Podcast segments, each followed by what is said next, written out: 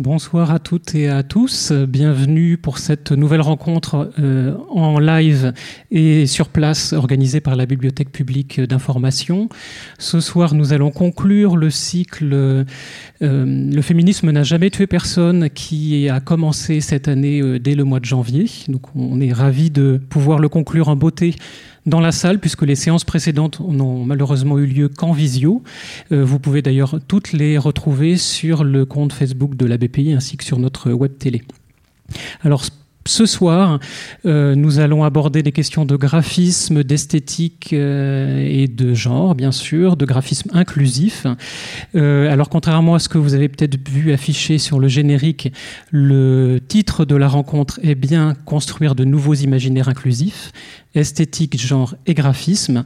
Et donc pour aborder ce sujet dont je pense que j'ai pas besoin de détailler de quoi on va vraiment parler ce soir, le, titre est assez parlant, je suis ravi d'accueillir euh, Enzo Le Garec, Iris Schleinitz et Kiemis que je ne présente pas plus en détail puisque je laisserai euh, la parole à Clémentine Labrosse euh, le soin de les, de les présenter en détail.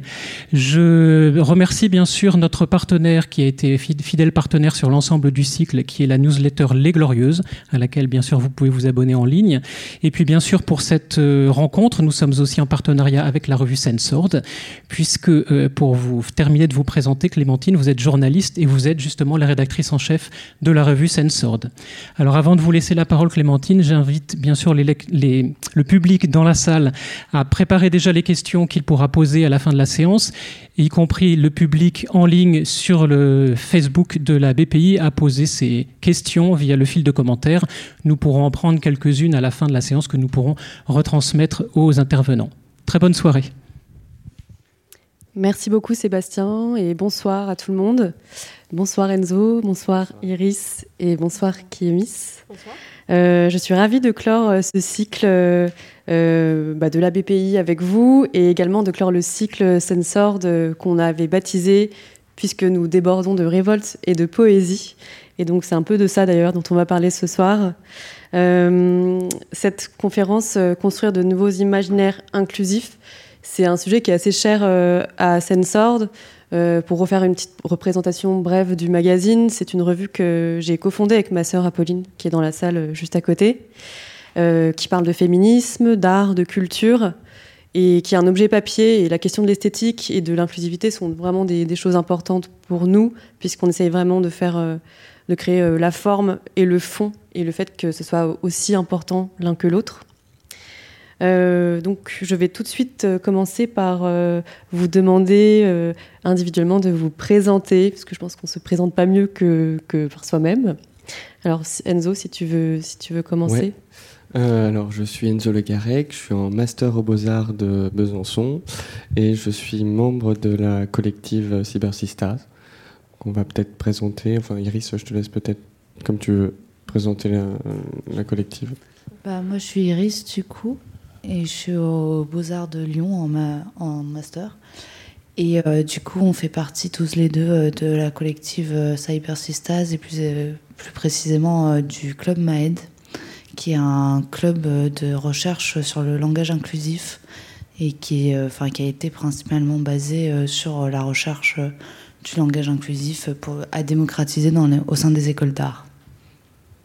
Si tu veux en dire un peu plus. Non, ça va, c'est très bien. Merci. Merci. Qui euh, bonsoir. Euh, déjà, je vais commencer par vous dire merci de m'avoir invité et merci à tous et à toutes d'être là. Euh, donc moi, je suis Miss? Je suis une poétesse et autrice afroféministe. donc j'ai écrit mon premier recueil en 2018 qui s'appelle À nos humanités révoltées, qui a été d'abord publié aux éditions Métagraphe et qui vient d'être republié, bon là ça fait un certain temps, donc en septembre 2020 aux éditions Premier Matin de novembre. Merci beaucoup. Alors, euh, je vais commencer par euh, redire un petit peu le texte de présentation euh, de ce soir et puis on enchaînera avec les questions. Donc, je l'ai pris sur mes petites notes, donc je le lis. Artisan, artisane des mots et des images, Yel nous plonge dans des imaginaires repensés par le prisme du genre. Dans le sillage de glyphes, de langage épicène, de ligatures, mais aussi par la sonorité des mots féminins, masculins, des formes et des couleurs, du moche et du beau, de la poésie. des actrices de ce monde culturel et artistique questionnent les liens entre esthétique et société patriarcale, le langage comme enjeu de pouvoir pour montrer que l'inclusivité n'est pas qu'une affaire de linguistes.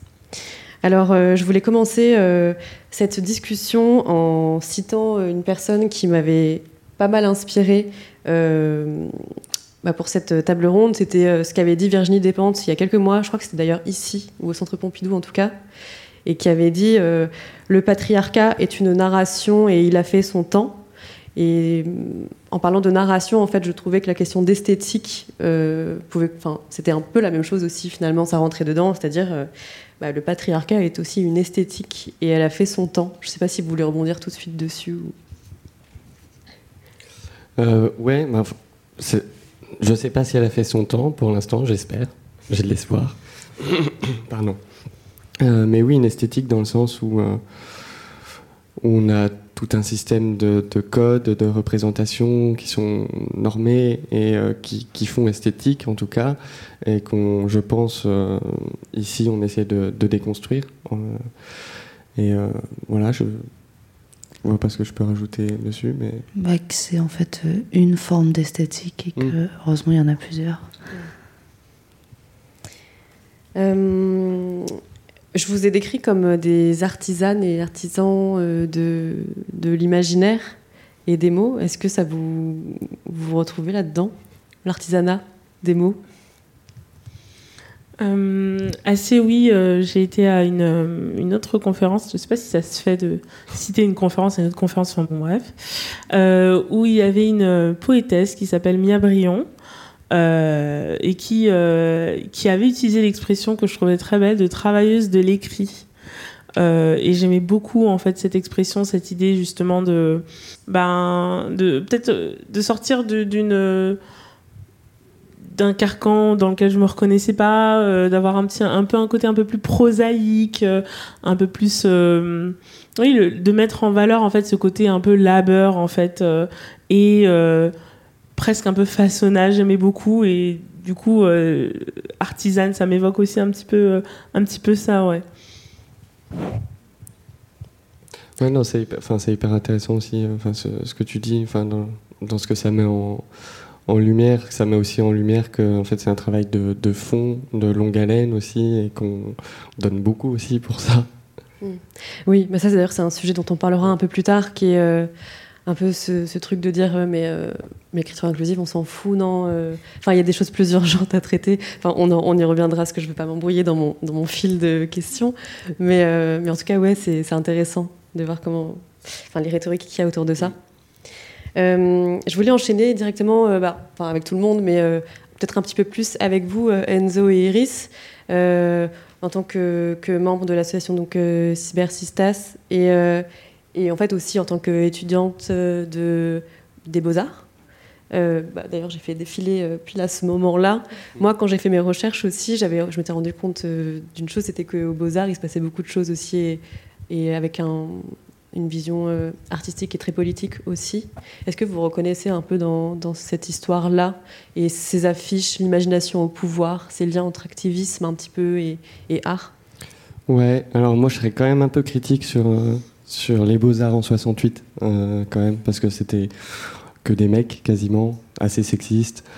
Euh, que sur la lutte des classes, pas tellement, enfin, on pensait pas le genre, on pensait pas la race, voilà, c'était des préoccupations qui n'étaient pas du tout à l'ordre du jour. Euh, mais il y a quand même des, viviers dans les écoles d'art en termes de lutte. il se passe plein de choses. Enfin, dernièrement, il s'est passé énormément de choses à Bordeaux avec euh, Black Flower, il s'est passé des choses à Besançon aussi avec euh, Besançon École d'Art, il s'est passé des choses à Rennes avec les mots de trop. Enfin, il y a plein d'initiatives absolument partout et il y a, vraiment euh, ouais, enfin, un vivier de, lutte et des personnes qui s'engagent. Merci. Kémy, je ne sais pas si tu veux rebondir dessus ou pas. Moi, je suis une autodidacte. J'ai pas été dans une école d'art, donc je vais pas me prononcer dessus. Mais le lien entre art et, et politique, je pense qu'il est tellement clair dans mon parcours que mais on aura l'occasion d'en parler, je pense. Oui. Alors bah, justement, euh, le point commun que je voyais entre vous, c'était euh, peut-être, euh, peut-être que vous me contredirez d'ailleurs, mais cette question des racines, c'est-à-dire à la fois comme la poésie qu'on peut voir comme quelque chose d'assez classique, traditionnel, en tout cas dans l'imaginaire collectif. Enfin, moi, je, quand j'y pense, j'y pense aux poésies que j'apprenais à l'école.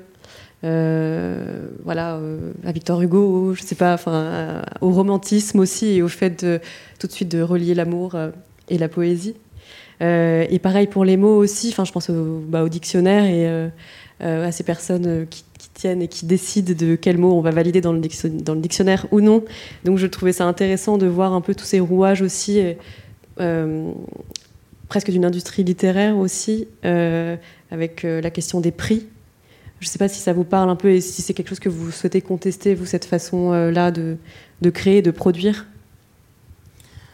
Ben, déjà, c'est vrai que j'ai je pense que j'ai un... comment dire ça? C'est sûr que dans ma pratique de la poésie, euh, j'ai été influencée par euh, penser la poésie comme euh, étant écrite par des gens qui sont morts il y a très longtemps, des gens qui ne me ressemblaient absolument pas.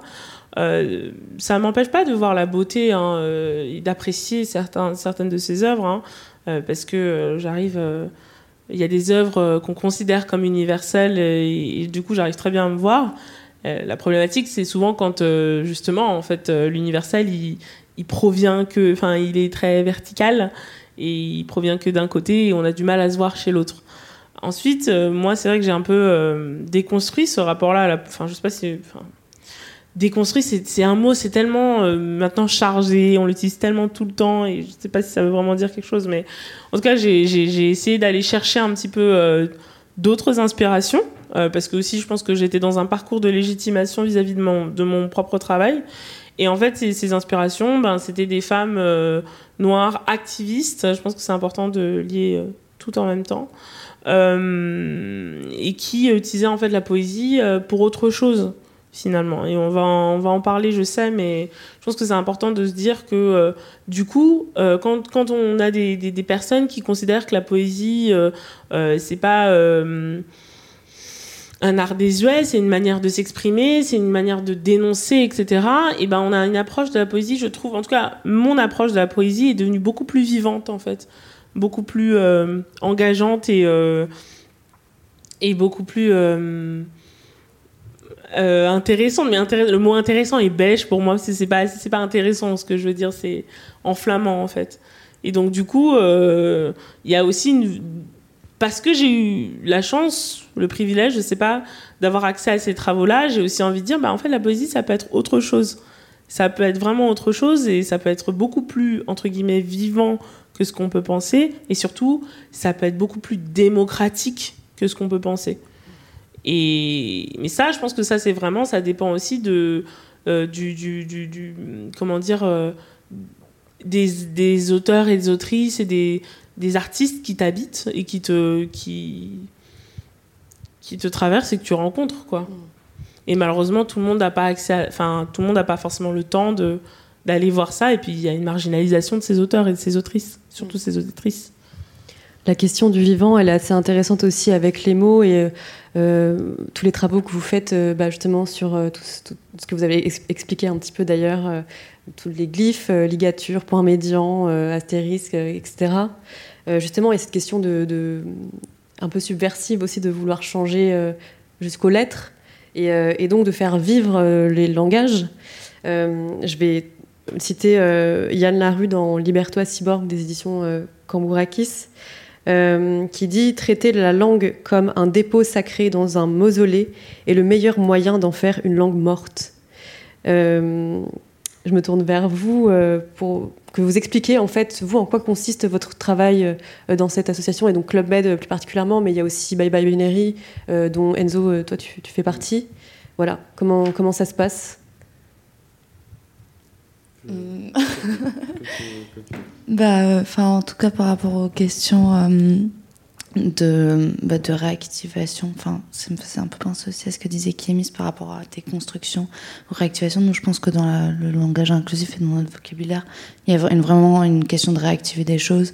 C'est aussi souvent le propos des détracteurs, c'est vous vous euh, construisez, enfin vous inventez des choses. En fait, c'est pas si vrai que ça dans le langage inclusif. Enfin, on a beaucoup de choses qui sont réactivées, qui datent du Moyen-Âge, etc. Et, euh, et du coup, ça, je pense, c'est important. Et puis après, nous, on aime bien l'idée que, enfin, au Club Med, en tout cas, on voulait vraiment proposer plein de possibilités de langage inclusif différentes pour avoir plein de subjectivité et que, enfin, il n'y ait jamais un moment une, forme d'injonction qui puisse arriver en mode bon bah le langage inclusif c'est le point médian ou ou euh, le, le neutre ou euh, d'Alferaz ou etc. Nous c'était un peu l'idée de démocratiser ça et de proposer plusieurs choses. Et après, ben, pour le graphisme, c'est pas moi le spécialiste. Euh, ouais, non, oui. Enfin, c'est vraiment se, se réapproprier ça, enfin, se réapproprier le langage, c'est aussi bah, en fait, c'est aussi le, langage par l'usage. En fait, il n'y a pas un seul langage, il y, en a, y en a plein tout le temps qui changent tous les jours. Euh, et c'est aussi, aussi comprendre ça, et en fait, on peut se le réapproprier. Et euh, comme disait Iris, oui, on voulait vraiment pas être dans un, dans un, dans un guide qui allait euh, pointer une bonne façon de faire, entre guillemets, une bonne façon d'écrire ou de, parler en inclusif, alors qu'en fait, il en existe plein et qu'on peut en inventer aussi plein d'autres. Et euh, c'est ça qui est, assez, qui est assez génial. Et c'est de se, euh, ouais, de se réapproprier vraiment le langage et, euh, et d'aller tricoter et détricoter dans le, dans le mot, dans la lettre, etc. Il y, a, quelque chose qui m'a fait réagir quand tu, disais, Iris, que les détracteurs reprochaient d'inventer et ça me paraît tellement aberrant, en fait. Enfin, je pense qu'on en parlera tout à l'heure. Hein. Tu m'excuses si je te coupe, mais. Je sais pas, ça me paraît tellement aberrant de reprocher à quelqu'un d'inventer, en fait. Enfin, de, se dire euh, que c'est un défaut, en fait, finalement. De se dire, euh, ben. Non, vous devez. Et je pense que, voilà, enfin, on va en parler tout à l'heure, mais il y a une question de pouvoir, en fait. Il y a une question de qui invente, qui a le droit d'inventer, qui a la légitimité pour inventer et pour potentiellement euh, poser des règles. Et je pense que c'est parce que on invente tout le temps. Enfin, je veux dire, euh, il y a des fois où, enfin, pourquoi là c'est problématique d'inventer quoi? Bah, enfin, en tout cas, par rapport à ça, nous, je pense qu'on était vraiment, bah, comme tu dis, dans des relations de pouvoir, où on a fait des démarches à la direction, etc. Et même, euh, c'était la première fois qu'on lançait un truc aussi gros. Ça fait partie, du coup, le langage inclusif, ça fait partie d'une des choses qu'on a dans notre charte des cybersystas de l'école. Et du coup, c'est la première chose qu'on a mise en place et on voulait absolument se barricader le plus possible. Enfin, on, voulait se barricader et je pense qu'il y a aussi une question de légitimité euh, dans ce rapport où on est plus à même à ne pas se sentir légitime sur ces choses-là et chercher à les justifier bien plus que les personnes qui vont finalement euh, être les détractrices mm. de nos. Euh, sur la question aussi de dire qui a le droit finalement euh, voilà, de, de créer, d'inventer, il y a aussi la même question de qui a le droit de dire euh, que c'est beau ou que c'est moche. Et, euh, et, en fait, alors j'ai vu souvent passer sur ces questions-là de, l'écriture inclusive, mais, comme de la poésie, hein, ça peut être aussi un style qu'on réfute totalement. dire c'est moche, c'est quoi comme argument ça Comment vous le recevez Comment on le perçoit? Parce que finalement, c'est un moche situé aussi. Dire que c'est moi quand j'entends dire que c'est moche j'entends euh, enfin je travaille sur la question de la beauté et de la, de la laideur en fait puisque voilà je suis aussi euh, je suis très intéressée par la question de body positive euh, des guillemets partout des questions de grossophobie etc et la beauté la laideur ça revient souvent en fait. Moi quand j'entends c'est moche j'entends c'est illégitime. J'entends ça doit disparaître j'entends ça doit se cacher c'est ça que j'entends quand j'entends c'est moche parce que c'est moche bon bah ok qu'est-ce que ça fait même si c'était moche il y a plein de mots qui sont moches hein. calambroden c'est pas très beau enfin je veux dire il y a beaucoup de choses qui sont enfin pourquoi le fait que ce soit moche c'est un problème en fait? Pourquoi euh, ça doit euh, définir l'existence ou la légitimité ou non d'une pratique ou, ou d'une proposition artistique, etc. Moi, c'est ça que j'entends. J'entends pas euh, c'est moche esthétiquement, j'entends ça n'a pas à exister, ça n'a pas à apparaître en public, en fait. Ouais, bah c'est carrément en fait de, un, rappel à l'ordre presque, tu, vois, de, sur un système de valeurs qui est complètement arbitraire en fait. Et euh. Et euh, je voulais parler de. C'est pour ça que je suis restée sur euh, cette image-là, euh, où on voit beaucoup de couleurs saturées. donc, en fait, un, autre des points communs aussi entre la poésie et, l'écriture inclusive, c'est aussi de se retrouver sur le digital, sur les réseaux sociaux. Bon, alors, je ne sais pas si c'est totalement vrai pour la poésie, absolument, mais en tout cas, il y a eu un gros mouvement de, de poésie. je pense à des personnes ultra connues, ultra médiatisées, du style Rupicor, etc. et pareil, enfin, l'écriture inclusive, c'est aussi un truc qui, qui, existe, alors non seulement en collectif, en intérieur, en école, etc., mais aussi aussi par des logiciels en fait. Enfin des pour les créer c'est je sais pas faut, faut les bon, je sais pas techniquement comment ça se passe mais euh, je sais pas faut les intégrer sur InDesign euh, enfin voilà. Et donc ce point commun c'était le c'était ce côté très digital et, donc cette esthétique là elle est complètement assumée aussi sur euh, sur, sur vos productions. Donc je sais pas ce que tu aurais à dire dessus mais je trouve ça intéressant en tout cas de voir bah, en fait, par exemple, sur les logiciels, ça dépend. Enfin, sur l'ordinateur, par exemple, il y a déjà un raccourci pour faire le point médian, euh, l'astérisque elle est déjà sur le clavier, enfin toutes ces pratiques-là existent euh, sans problème. Après là oui on fait euh, du coup appel, enfin c'est des, là par exemple c'est Marouchka Payen qui a dessiné spécifiquement ce, caractère-là qu'est la Joseph Fronde. Où, où, là oui en fait bah, il y a quand même une formation technique, on est sur du logiciel de, de dessin de caractère typographique, c'est autre chose. Et petit à petit, ça commence à devenir de plus en plus, accessible aussi euh, sur, les, ordinateurs, etc. Enfin, pour tout le monde, ou pour les, graphistes, etc. Mais c'est encore. Euh, bah, en fait, il y a beaucoup de boulot aussi là-dedans. Enfin, il y a, y, y a un impensé euh, total. mais voilà, mais on bosse dessus. Et, et l'esthétique aussi, en fait, très web, c'est, ça, vient aussi. Enfin, c'est aussi toute la culture du, savoir libre et de l'open source qu'on réinjecte et dont on reprend l'école, on se les réapproprie et les. Il y a aussi quelque chose de très flamboyant. Euh, à avoir ce, genre de couleur. Quoi. Hmm. Bah, je voulais en parler plus tard, mais ça, ça, se lit bien maintenant. Justement, euh, vous avez fait le choix, et donc euh, de manière bah, justement très collective, mais en fait, il y a surtout cette question-là. Contrairement à beaucoup de milieux de l'art, quand même on est vachement à cheval sur les droits d'auteur, d'auteuristes, de, propriété intellectuelle, etc. Pourquoi faire ce choix-là d'open source? Et, enfin, il y a toutes sortes de, choses aussi, les licences libres. Je sais qu'il y a un site qui s'appelle Velvetine où euh, on peut télécharger une typographie typiquement. Et euh, par contre, bah, il faut faire un don à une asso. Enfin, il y, a quand même euh, tout un, un, truc qui est complètement repensé sur la question des droits. Bah après, nous, je pense que ça s'est mis en place de manière comme ça, très très naturelle en fait. Et euh, mais c'est un truc qu'on veut vraiment développer. Là, on est en train de créer une banque euh, d'images euh, qu'on qu'on souhaiterait inclusive, par exemple. Enfin, surtout, là, c'est plus pour les designers d'espace normalement, mais ces banques d'images qui permettent de faire des maquettes, etc. On aimerait aussi se lancer dans ce genre de choses. Mais c'est vrai que nous, même, en fait, on s'est même pas posé la question. Enfin, ça paraît tellement évident, et je pense que c'est, enfin, c'est des choses qui sont en, évolution aujourd'hui et qui paraissent plus naturelles peut-être maintenant qu'avant, je sais pas. Ouais, bah, il y a carrément un truc aussi de l'ordre de l'accessibilité, en fait, euh, que, que, juste, en fait, ce soit disponible. Et, euh, et, par exemple, dans la démarche de, de Velvetine aussi, les, les fichiers sources des, typographies sont, euh, sont accessibles et on peut aussi venir retravailler et augmenter les choses. Et en fait, finalement, il y a des, des espèces de circuits de, collectifs qui se, qui, se mettent, qui se mettent en place des fois. Mm. Et c'est aussi intéressant pour ça. De, en fait, on ne travaille pas seul. Ouais. Et euh, en, quoi, euh, en quoi ça fait, à votre avis, ce mode de, de, de, travail finalement et de recherche fait émerger de nouvelles esthétiques? Est-ce que c'est différent de travailler seul ou dans des rapports qui sont beaucoup plus verticaux? Euh, Est-ce que, à votre avis, ça a un impact justement sur l'esthétique, sur toutes ces questions d'open source d'ailleurs, mais ça peut être sur plein d'autres, plein d'autres domaines de manière très simple, je pense que le fait de travailler en collective euh, ou de travailler seul, enfin, les deux euh, amènent des choses complètement différentes et du coup aboutissent à des créations euh, hmm. autres. Ouais, c'est vrai qu'elle est un peu compliquée non mais oui, oui, mais je sais pas si tu as quelque chose à dire qui est mis là-dessus. C'est vrai que.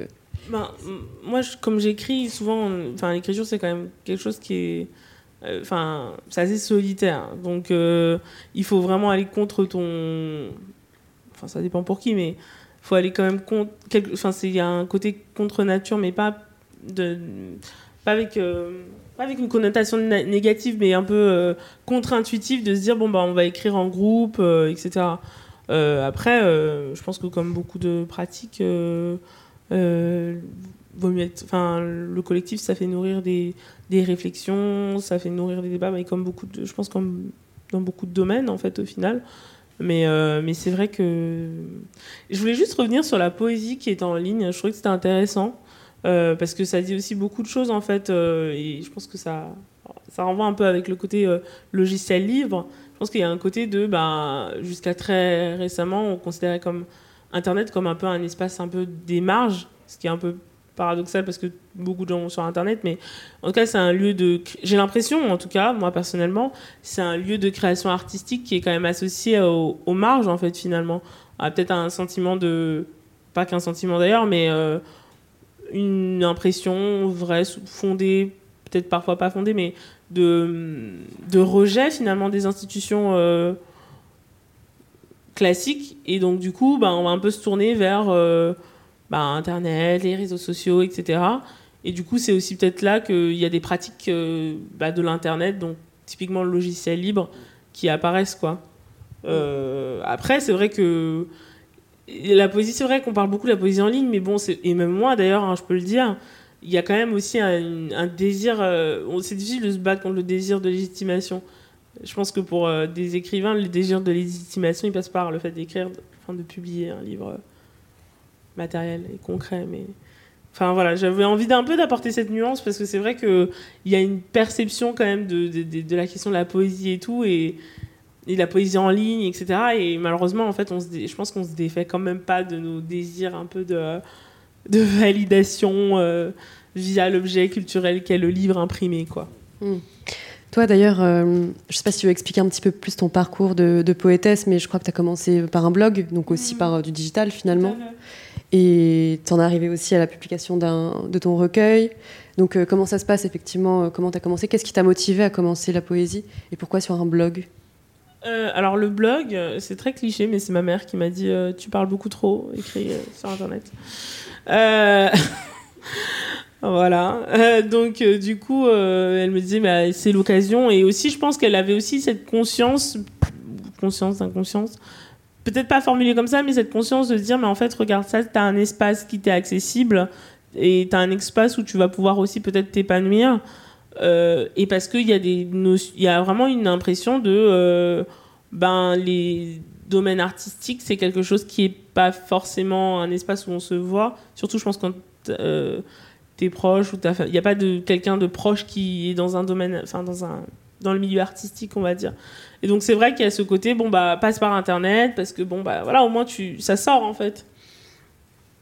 Mais voilà c'est ce que je disais tout à l'heure, c'est que tu on navigue un peu entre le le livre imprimé, euh, internet et puis il y a un côté aussi à internet. Enfin je sais pas si c'est vraiment la conversation qu'on doit avoir, mais euh, comment? Les espaces marginalisés, euh, il y a des choses très belles qui peuvent se passer surtout sur Internet. Et bon, là, on est dans une démarche de libre, euh, libre accessibilité, je sais pas comment dire, mais donc c'est particulier. Mais il y a aussi, euh, je pense, il y a une vulnérabilité qui n'est pas trop mentionnée et qui existe aussi euh, sur Internet. vulnérabilité de ce qu'on écrit, ce comment on s'expose, sans parler même de cyberharcèlement, etc. Je parle même des idées, en fait. Après, vous allez peut-être me dire que je suis très territoriale sur mes idées, mais il y a un côté aussi, ben, on reste sur, euh, on reste sur ces, on va sur ces plateformes, c'est bien, on crée beaucoup sur ces plateformes, et en même temps, bah, c'est aussi difficile de se dire, bon, bah, oui, mais en fait, nous, on n'est pas juste voué à rester sur ces plateformes-là, en fait, finalement, parce que c'est aussi des plateformes où il n'y a pas forcément de pouvoir, et voilà. C'est un peu flou ce que je dis. Ouais, non, non, mais je comprends. Si, si, bah, enfin, c'est aussi qu'à un moment donné, les, les choses t'appartiennent plus aussi sur, le, sur les plateformes. Puis, euh, il faut aussi, euh, faut aussi se nourrir à un moment donné, on va pas se mentir. Faut, ça, ça rapporte rien. Hein. Mais, euh, mais, ouais. mais sinon, oui, enfin, après, les, ça crée des, des, des, réseaux de solidarité aussi qui sont assez, assez géniaux. Quoi. Oui, c'est ça, c'est un peu à double tranchant à la fois. Moi, je le vois aussi pour tout ce qui est activisme féministe, etc. Il y, a, il de gros sujets aussi autour de ça et de dire en fait, euh, tous ces contenus-là que je vous lis gratuitement tout le temps, euh, bah, des marques ou des structures vont se les réapproprier et d'un côté c'est tant mieux, et d'un côté c'est genre mais euh, enfin je pourrais je pourrais le monétiser aussi, je pourrais euh, je pourrais euh, en faire mon travail. Enfin c'est toujours cette question à double tranchant de je veux le répandre et, euh, et en même temps j'aimerais bien que ça soit valorisé quoi. euh. Et je pense que c'est le fait aussi de. Enfin, là, c'est vraiment spécifique aux réseaux sociaux. Je sais pas si pour les blogs, c'est encore, encore autre chose, mais je pense que c'est spécifique aux réseaux sociaux. Comme on est aussi seul, parce que c'est ça aussi que j'ai rencontré, hein, que ce soit des poétesses, mais même des activistes, puisque tu parles des activistes. Euh, je veux dire, dans des structures peut-être un peu plus grosses, qui ont des problèmes, qu'on connaît, voilà, des associations, des syndicats, etc. Je pense que cette charge aussi, elle est partagée. Alors que les réseaux sociaux, tout est un peu flou. Euh, Enfin, tout est un peu flou. Ce que je veux dire, c'est que la, le- Et puis, surtout dans le militantisme et même dans la création, tu veux donner, tu veux donner, tu veux donner. En fait, euh, déjà, tu donnes sur des. Déjà, sans parler même d'autres personnes, tu donnes sur des plateformes qui sont quand même des plateformes privées. Euh, tu donnes ton contenu quand même. Et puis. Ouais, c'est compliqué, je pense. Enfin, il y a- enfin, mais ça, ce serait, je pense que ça, ça nécessiterait même un- une autre conférence. Oui. Euh, mais ouais. Je voulais revenir euh, sur les arguments un peu euh, qui sont sortis sur les questions de l'écriture inclusive, et notamment ce qu'on disait au début, qui est l'écriture inclusive. Est-ce bien utile quand on voit que euh, il y a des féminicides, euh, quand on voit qu'il y a d'autres urgences euh, climatiques, etc. Il y a un peu, un peu ce- cette idée de dire bon, c'est inutile. Donc je voulais savoir votre point de vue par rapport à ça, et je voulais d'ailleurs souligner le travail avec le bingo, donc qui est non seulement d'ailleurs sur la question de l'écriture non binaire, mais aussi la question de décoloni- décoloniser les, les, bah, les- l'art, les savoirs, les langages aussi. Qu'est-ce que c'est que cette initiative Bah, là, pour le coup, c'est sur les, les écoles d'art spécifiquement. Et en fait, c'est euh, de bingo. Donc, c'est à partir d'un groupe de travail de Teaching to Transgress Toolbox, qui est un programme européen entre euh, trois écoles. Euh, donc, euh, celle de Besançon, enfin, école d'art, celle de Besançon, l'ERG et l'école d'art de Göteborg. Et donc là, c'est un groupe de travail qui a travaillé en fait sur le sur le bingo euh, en fait qui est déjà un outil assez militant euh, enfin qu'on connaît assez bien. Euh, et euh, donc un sur en reprenant les arguments anti écriture inclusive et un autre aussi en reprenant bah, absolument enfin pas absolument mais une bonne partie des phrases racistes qu'on entend en école d'art régulièrement. Voilà et, euh, et donc euh, aussi on propose euh, du coup des, réponses en fait à ça avec toujours deux tons, une un peu plus, du tac au tac et une autre un peu plus pédagogique qui essaie de déconstruire et amener la personne sur des pistes de réflexion. Voilà. Moi, j'aimerais juste répondre. Alors, comment dire? De manière très non politiquement correcte, oui, c'est sûr qu'une femme. Enfin. Que les féminicides, c'est important. Enfin, en tant qu'artiste, je peux quand même dire que les féminicides, c'est une femme qui meurt, c'est plus important que moi qui est en train d'écrire. Ça me dérange pas. C'est pas, pas. Ok. Après, euh, déjà, premièrement, la première, la première chose que j'aimerais savoir, c'est qui parle. Parce que c'est vrai dans l'absolu, mais souvent, je trouve que c'est quand même très hypocrite. Enfin, en tout cas, moi, non, non, je vais formuler ça différemment. La, manière, les fois où j'ai entendu ça, c'était des gens qui, bah, c'était la première fois que je les entendais euh, parler de féminicide. hein. Souvent, déjà, ils disent pas le mot féminicide, mais bon. Euh, Enfin, voilà, les violences faites aux femmes, etc. Et, euh, et j'ai envie de dire, de toute façon, on peut faire plein de choses, en fait. On est beaucoup, ça qui est bien. Euh, Il y a beaucoup de personnes qui sont intéressées sur les questions de justice sociale. Et donc, on peut chacun avoir sa thématique et on peut euh, chacun utiliser une porte d'entrée. euh.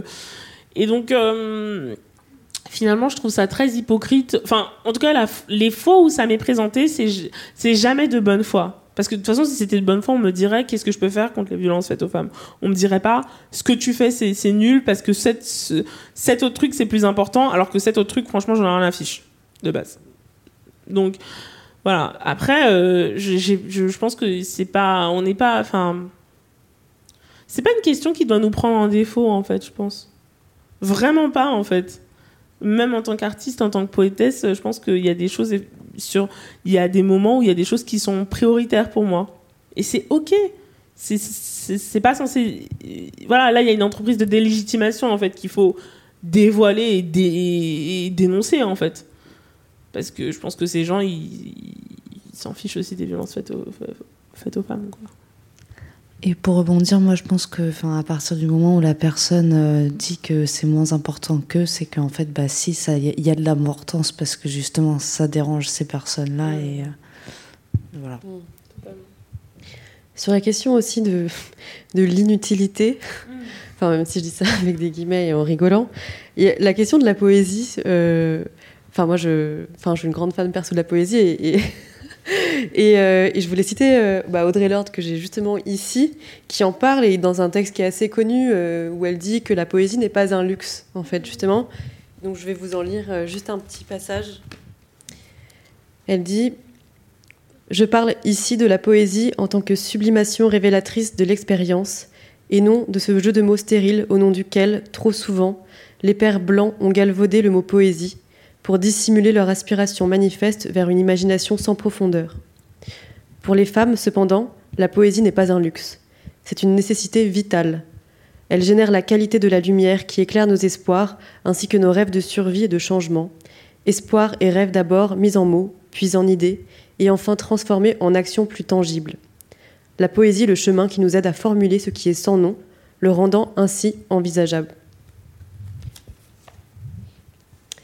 C'est un truc euh, que je trouve très très beau et très vrai et, euh, et qu'on prend pas assez en considération justement euh, cette question d'utilité et de l'inutilité, enfin qui je trouve est un argument assez peu valide. Donc finalement, je voulais rester sur, sauf si tu voulais parler. Ouais, non, non, oui. Bah, en fait, c'est que souvent on, oppose l'utilité et l'inutilité, comme Audrey l'a dit, à la nécessité. En fait, juste on a besoin et c'est nécessaire pour nous de se représenter et de nommer aussi nos existences. Et, euh, voilà, enfin, juste euh, à partir de là, tout l'utilité ou l'inutilité devient caduque, quoi.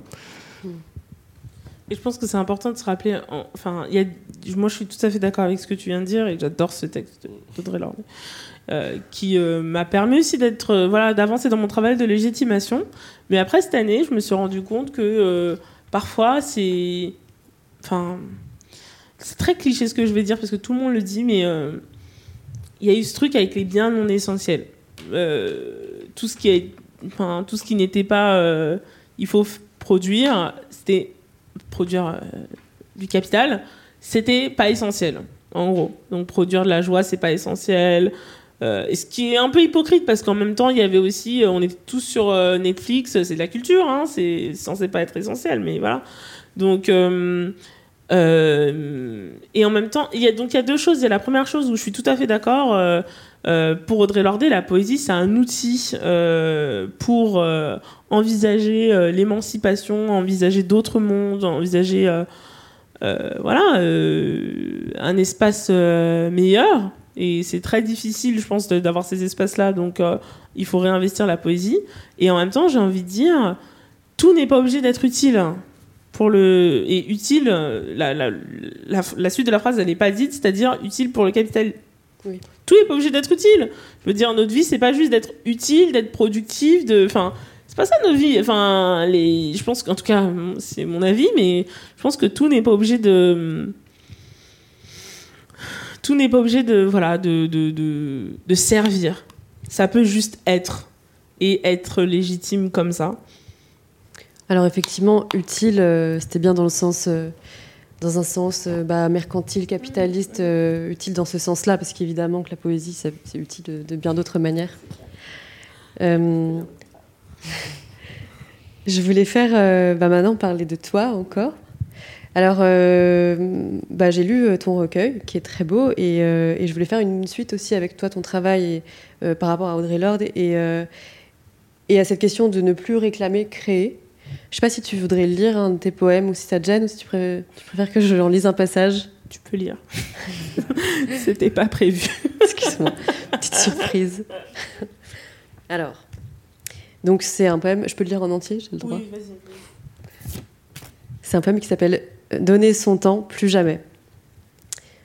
Impatiente, elle sort de l'ascenseur, bloquée, maintenue au sous-sol, incapable d'attendre, de contempler l'impasse, une minute de plus, lui donner son temps, plus jamais. Plus jamais, acculée par la faim qui joue la funambule, sur le mur qui la retient prisonnière, elle s'oblige à la déraison. Dans son dos, l'histoire hurle. Les échos des marches la poussent à courir, dessiner ses propres escaliers, tracer une courte échelle pour que d'autres, d'autres emboîtent son pas. Sa voix se lève, pose des bombes sur le plafond de verre. Les mots rebondissent, brisent, un silence qui étrangle. Dans ses poings serrés, le désir de justice, et ses doigts ensanglantés effleurent le ciel libéré. Ne plus se taire, chuchoter, ne plus chuchoter, demander, ne plus demander, réclamer, ne plus réclamer, créer. Déjà, bravo. Merci. Et euh, alors, il y a quelques semaines, j'étais écouté parler euh, à Lyon à l'occasion d'une conférence euh, qui s'appelle European Lab. Et euh, créer, ça m'a fait penser à, bah, au thème de cette conférence-là, qui était autour de ce mot afro, afropéen. Donc il y a un néologisme aussi. Donc euh, créer aussi et créer des mots. Je voulais, si tu es d'accord, de me parler, me parler de, de ce mot afropéen et, et aussi de l'importance de créer des mots, des espaces et de créer des, euh, enfin de créer des espaces pour, pour mettre en avant des gens qui sont pas que des Audrey Lorde, que des Maya Angelou, que des Martin Luther King. Je sais que vous, vous citez ça et dire mais on a besoin d'e- d'exemples de gens de notre vivant et surtout géographiquement beaucoup plus proches de nous, euh, etc. Tu avais d'ailleurs parlé d'une poétesse euh, en Allemagne, il me semble. Oui, Mai Haim, qui était Ok. très inspirée par Audrey Lorde. euh, Passage pour Audrey Lorde. Euh, poétesse afro-germanique des années 70-80. Mm. Alors, euh, alors, afropéen, moi, c'est pas moi qui créé. hein. De toute façon, c'est un terme qui euh, existe depuis euh, assez longtemps, euh, qui a été notamment mis en lumière par l'écrivaine franco-camerounaise Léonore Amiano. Et j'aime bien l'idée de créer parce que justement, et j'aime bien ce que tu as dit, créer de l'espace. Et justement, c'est ça que j'aime en fait avec ben, la création artistique, le fait de créer des mots, la poésie. C'est justement, c'est vraiment créer de l'espace parce qu'on se sent à l'étroit. Voilà, c'est une sensation de me sentir à l'étroit, ce qui est très, euh, comment dire, récurrent dans mon expérience de vie, euh, de se sentir à l'étroit. Et c'est vrai que euh, la création, en tout cas, la poésie, ça, ça permet ça. Pour parler en deux phrases de mon parcours, c'est vrai que je suis, voilà, très passionnée. C'est un terme trop positif pour décrire ça, mais euh, intéressée par les questions euh, antiracistes et féministes et euh, la question du genre, des orientations sexuelles, de la grossophobie. Et j'ai l'impression que souvent on est dans la réaction. D'ailleurs, c'est la réalisatrice Amandine Gay qui m'a fait penser à ça on est souvent dans la réaction. La réaction des polémiques. On est souvent dans des pos- positions, postures défensives. Euh, parce qu'on a l'impression qu'on est voilà, attaqué. Mais du coup, en fait, ces, posi- ces positions défensives, comme dirait Toni Morrison, elles nous, elles nous distraient. Elle dit euh, le racisme, ça a une fonction de distraction de notre travail, entre guillemets. Et, et en fait, euh, à travers bah, mes écrits, en tout cas ce que j'essaye de faire, c'est justement de sortir de cette temporairement, parce que bon, euh, je vis quand même dans la société, mais euh, temporairement de sortir en fait de cette position de défense, de repli constante, et de dire non mais moi aussi je vais proposer en fait euh, autre chose. Euh, j'ai le droit de proposer autre chose. J'ai le droit de dire mais en fait, ça va pas se passer comme ça. Moi, je dis que c'est comme ça que je suis. J'ai le droit de dessiner ce que je suis. J'ai le droit de dessiner le monde. J'ai le droit de dessiner l'avenir. Et pour certains, c'est pas très, c'est pas acceptable. Euh, et pas que moi. hein. Là, je parle de moi, mais je pense que c'est une, position que qu'ont eu beaucoup de personnes qui ont été à la fois artistes et activistes, c'est de, c'est de dire ça en fait, de dire bon bah Maintenant, en fait, on va être constructeur, nous aussi, on va être co-constructeur de cette société, co-constructrice de cette société, en fait. Et c'est ça que j'ai un peu voulu dire dans le texte. En fait, quand j'ai écrit ce texte, je me souviens très bien, j'étais très énervée. Très énervée parce que y avait une phrase que j'entendais souvent, c'est oui, c'est perfectible. euh, euh, la situation, oui, c'est vrai que c'est pas, c'est pas la mort, mais en gros, c'est euh, la question du racisme, la question du féminisme. Euh, oui, il y a encore des progrès à faire. Et moi, je me posais la question, mais combien de temps encore, comme dirait Martin Luther King aussi, combien de temps il faut que j'attende? Est-ce qu'il faut que j'attende? Pour que ça change en fait. Et c'est une position qui est difficile, je pense. Et c'est pour ça qu'on a besoin de ces espaces-là, de prendre ou de les faire naître, ces espaces en fait où on peut dire, mais en fait, nos mondes, ils ressemblent. Nous, on veut que nos mondes ressemblent à ça.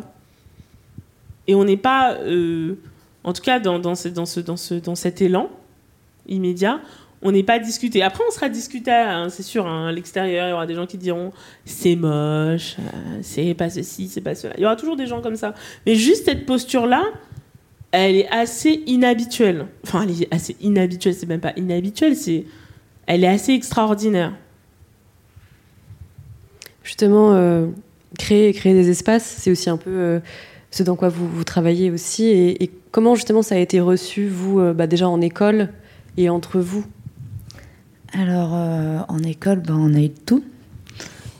on, a essayé de garder que le positif, mais on n'a pas eu du tout que du positif.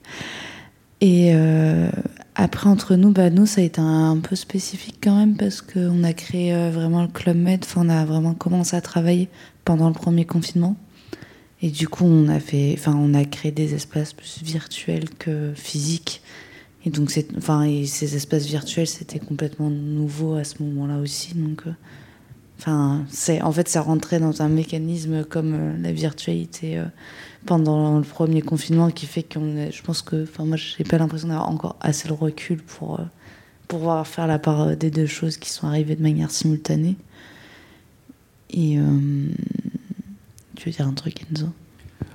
Ouais, enfin, c'est aussi, enfin, c'est vraiment s'approprier, euh, enfin, faire sa place en fait, créer sa place là on veut pas nous la donner et, euh, ouais, je sais, enfin, je sais pas trop ce que je pourrais rajouter, mais euh, oui, s'approprier ces, représentations et, donner aussi parfois la possibilité à d'autres personnes de le faire avec avec soi.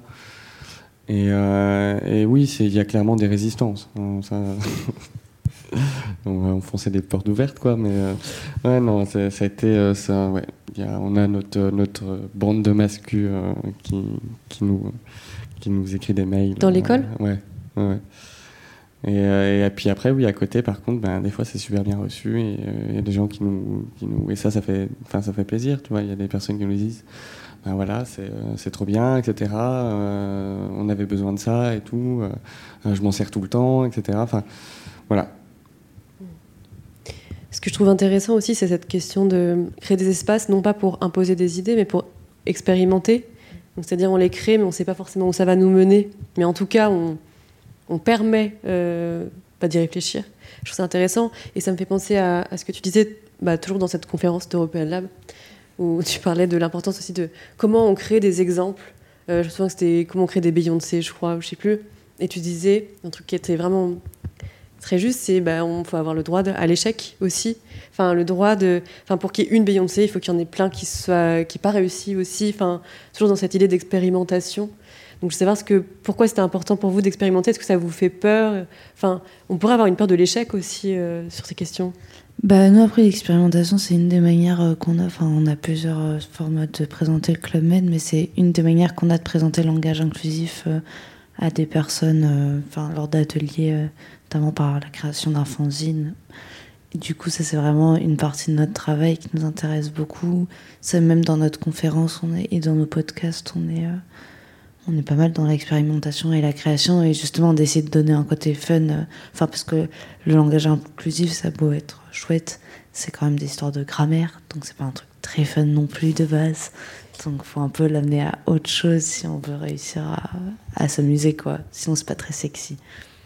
Mais vous, arrivez, je trouve, à le rendre euh, sexy. Je voyais, euh, c'était. Euh, je suis beaucoup les travaux de Roxane Maillet, notamment, qui est graphiste. Et, et, qui. Alors, je sais pas, j'ai vu ça sur Instagram il y a quelques jours, mais je voyais plein de façons de dessiner des étoiles. donc, les, les étoiles, enfin, l'astérisque, donc, qui est une forme de recommandation d'écriture par Sam Boursier, il me semble. Donc c'est fun. Enfin, et puis parfois je vois enfin, sur vos réseaux, vous avez l'air de bien vous amuser, comme là sur la photo. Ouais, ouais bah sur, sur l'astérisque, en fait, euh, Sam Boursier, euh, c'est mm, dans l'introduction de, de, son livre euh, Homo Incorporated, le triangle et la licorne qui pète. Enfin, je, enfin, j'ai sûrement fait une erreur dans le titre, mais bon, mm. grosso modo, c'est ça. Et en fait, il y a une petite, une petite, une petite note sur le langage au début. Et, en fait, l'image qu'il donne, donc, enfin, il dit quelque chose dans le genre cette étoile, elle sabre le genre. Et euh, elle devrait aussi, euh, si elle pouvait être euh, comme une paillette colorée tout le long du texte, qui viendrait s'attiller, etc., etc. Enfin, je trouve ça hyper beau parce qu'il y a vraiment un truc aussi qui ramène autant avec la paillette, la couleur, à quelque chose de l'ordre de la fête aussi, qui, est, qui, est, qui, est, hyper important, et en même temps quand, qui sabre aussi avec quelque chose de très politique et radical comme pratique, qui est hyper, hyper intéressante. Et, et ouais.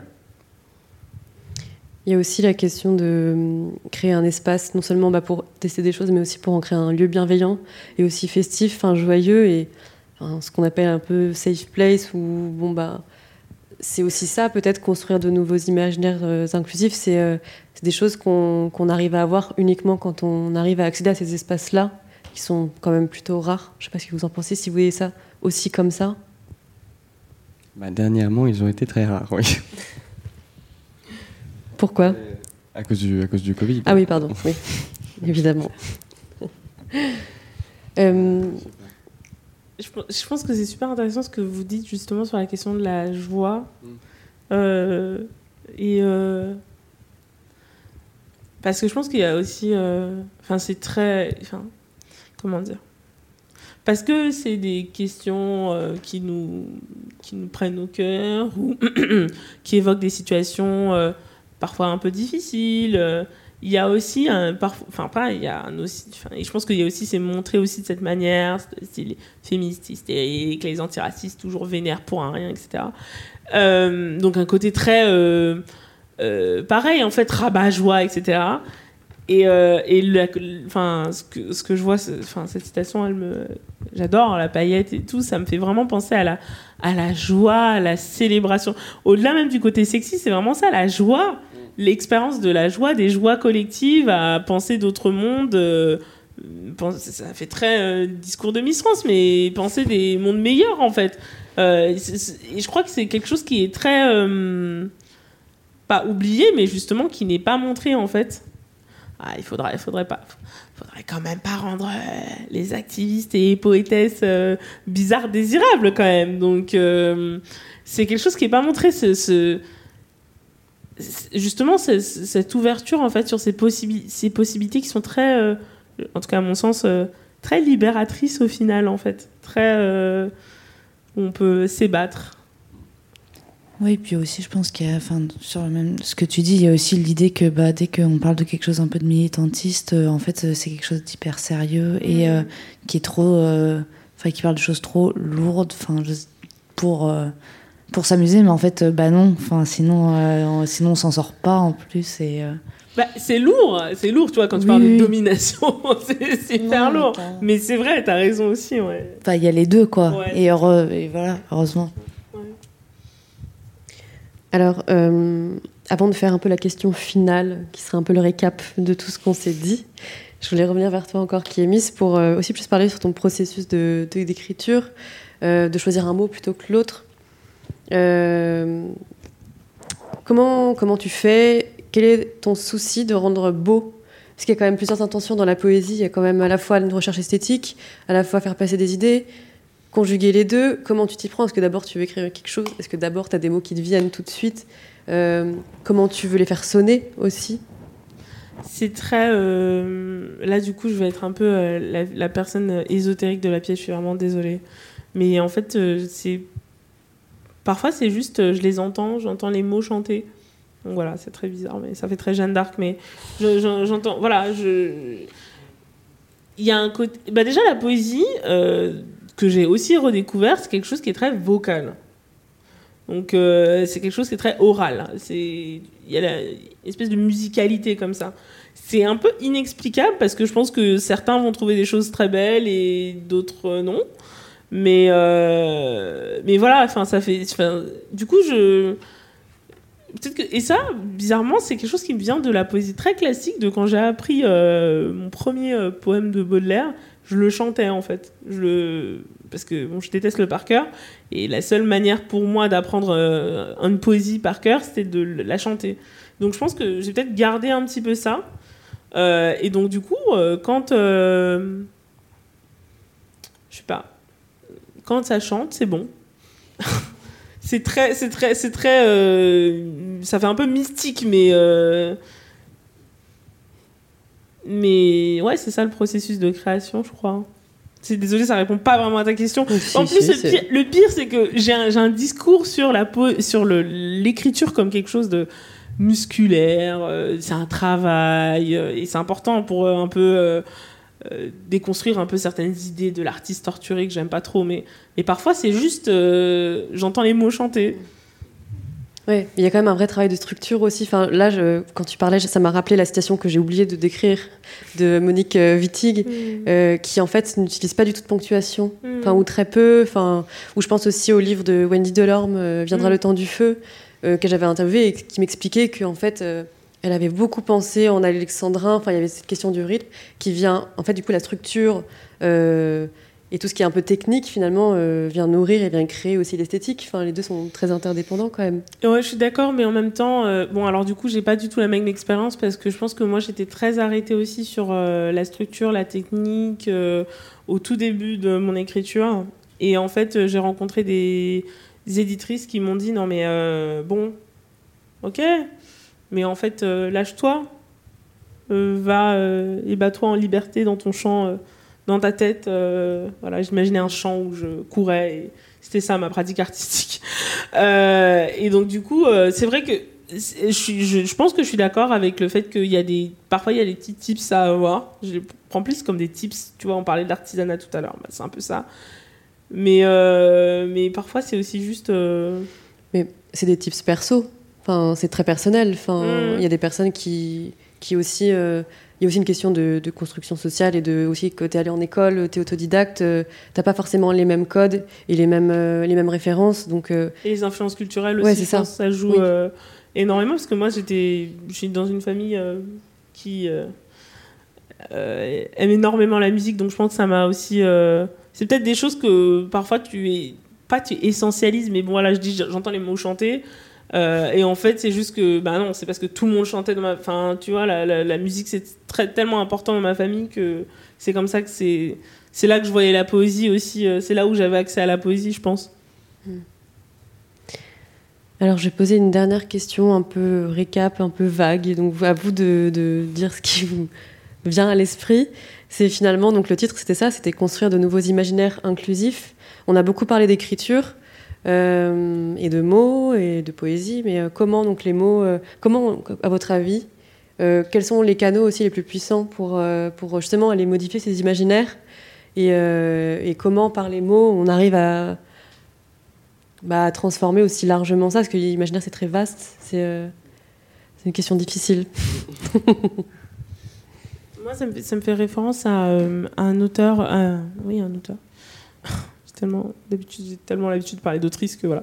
Euh, mais euh, un auteur qui avait décidé euh, qui a écrit un livre qui s'appelle décoloniser l'esprit et j'ai peur de buter sur le nom donc je préfère pas le dire mais Ngui Watongo je crois que c'est ça son nom son nom. Et en fait il expliquait que il, donc il a, il a c'est un autre donc c'était un poète un romancier aussi et en fait il a décidé de d'arrêter d'écrire en anglais parce qu'il écrivait en anglais parce qu'en fait, il s'est rendu compte que ben, l'anglais, donc c'était un, Africain continental, euh, donc qui vivait en Afrique, et il s'est rendu compte qu'en fait, ben, avec les mots, donc avec la langue, ben, on, on, il, ça, comment dire, l'anglais était trop restrictif par rapport à sa réalité en fait et il y a des choses qui faisaient pas sens il y avait des choses qui étaient totalement écartées.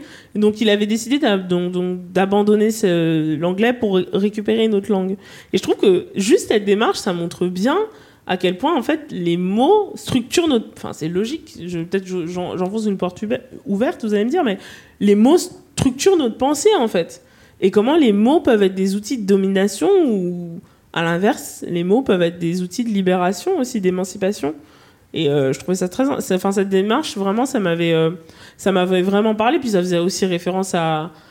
Voilà, comme on a en France la construction de la nation au 19e siècle, c'est aussi passé par. voilà. L'uniformisation du langage. C'est ça, la destruction des langues régionales, etc. Donc, ça c'est pour ça que les détracteurs, enfin, les gens qui disent la langue inclusive, vous êtes des militants et tout, j'en ai dire, non, mais attendez, les gars. Bah, c'était tout un projet politique, quoi, clairement. Bah oui. Mais on voit bien que toutes ces polémiques aussi, enfin, on voit bien tout le, le côté de, du pouvoir des mots, justement. Mm. Parce que, enfin, un tel emballement autour des mots, c'est ce qu'on disait euh, juste avant ensemble. Mais ça, ça, révèle bien que on touche à quelque chose de qui touche bah, au privilège. C'est ce que mm. vous expliquez tout à l'heure. Ouais, bah c'est, clairement ça. Enfin, pareil, comme, ce que tu disais, le, enfin, le langage comme outil d'oppression, etc., et de domination. Enfin, c'est aussi, enfin, le langage, il, nous préexiste avant, euh, enfin, avant, qu'on naisse. Donc, en fait, même avant de naître, on est déjà nommé. Et, et à un moment donné, enfin, il exerce quand même un, un, pouvoir immense, en fait, sur, sur la façon dont on va se nommer, dont on va être nommé, dont on va nommer les choses. Et, euh, et c'est hyper important, en fait, oui, de, de créer du coup d'autres mots pour pouvoir les nommer d'une autre manière et en fait peut-être décaler les curseurs et et euh, je sais pas où je, je voulais en venir, mais mais voilà, j'ai perdu le fil. Je peux rebondir si tu veux. Mais je trouvais que c'était vachement intéressant ce que tu disais et que c'était aussi un, un, moyen perceptible, en fait, les mots, et donc euh, une forme de subjectivité. C'est ça qui nous, bah, du coup, nous guide vers certaines manières de voir les choses. Et le, les mots, c'est en constante évolution, de toute façon. Enfin, comme euh, l'uniformisation dans la nation, c'en est une parmi euh, énormément. Et, et, du coup, bah, c'est à nous de cultiver aussi cette évolution-là et de permettre, permettre justement de bah, d'avoir un langage qui est plus en, en lien avec notre euh, monde actuel et avec nos, nos valeurs et nos, euh, nos volontés. Et puis ça remet aussi beaucoup en question le, la neutralité la mm. question de la neutralité qui est un... Enfin, moi, je sais que j'en parle à toutes les conférences depuis le début du mois de juin. Je parle d'Alice Coffin et du génie lesbien où en fait elle démonte ultra bien ce mythe euh, de la neutralité qui est que la subjectivité finalement des personnes qui sont privilégiées. Et en fait, ça marche mm. aussi complètement sur ça. Et euh, en plus, on peut, on peut basculer entre cette question d'écriture non binaire. Donc en fait, c'est une certaine forme de neutralité versus, euh, enfin, j'ai vachement de mal à l'expliquer parce que c'est compliqué, mais, euh, mais, en tout cas, ça va contrer cette, ce, mythe-là de neutralité en fait des mots et du masculin qui l'emporte sur le féminin, etc. Quoi. Oui, bah c'est clair. Enfin, le, le, masculin n'est pas, pas du tout neutre. Enfin, il y a plein de recherches là-dessus où, dès l'enfance, euh, quand on sur, enfin, sur le langage, on, à l'école, on, propose des mots euh, de manière, euh, enfin des mots masculins. En fait, oui, les, enfants, enfants euh, pensent masculin et pensent pas neutre. Enfin, on voit que ça construit aussi tout un tas de, systèmes de représentation qu'on intègre dès le, début de notre apprentissage. Et, euh, et oui, le neutre n'existe pas. merci beaucoup. Merci à, merci à toi. Merci. Euh, je pense qu'on va peut-être passer. Je ne sais pas s'il y a des questions dans le public, mais ou en ligne. Je ne sais pas si vous voulez en faire passer. En ligne, on n'a pas eu de questions, mais en revanche, si on a dans la salle, on fait passer le micro. Alors parlez bien dans le micro, parce que comme c'est en direct, vous serez enregistré.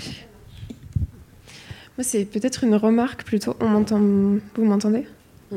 Peut-être une remarque. Alors, euh, je ne l'ai pas formalisé de manière très claire. Je vais essayer que ça sorte tel que je l'ai pensé euh, tout à l'heure.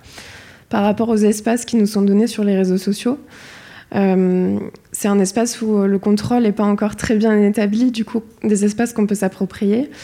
Mais ce que je me disais quand vous en parliez tout à l'heure, c'est que ça commence en fait.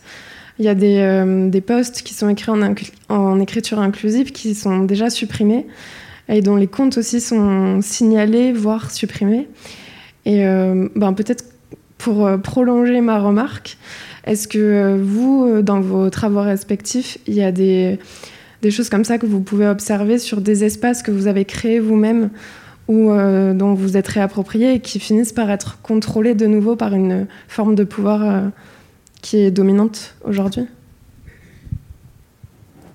Est Enfin, moi, ça m'est. Enfin, comment dire C'est pas que ça m'est pas arrivé, mais tout ce qui est euh, sur la question de, du contrôle et de, justement de, cette narration en fait des réseaux sociaux comme un espace qui serait bienveillant pour les.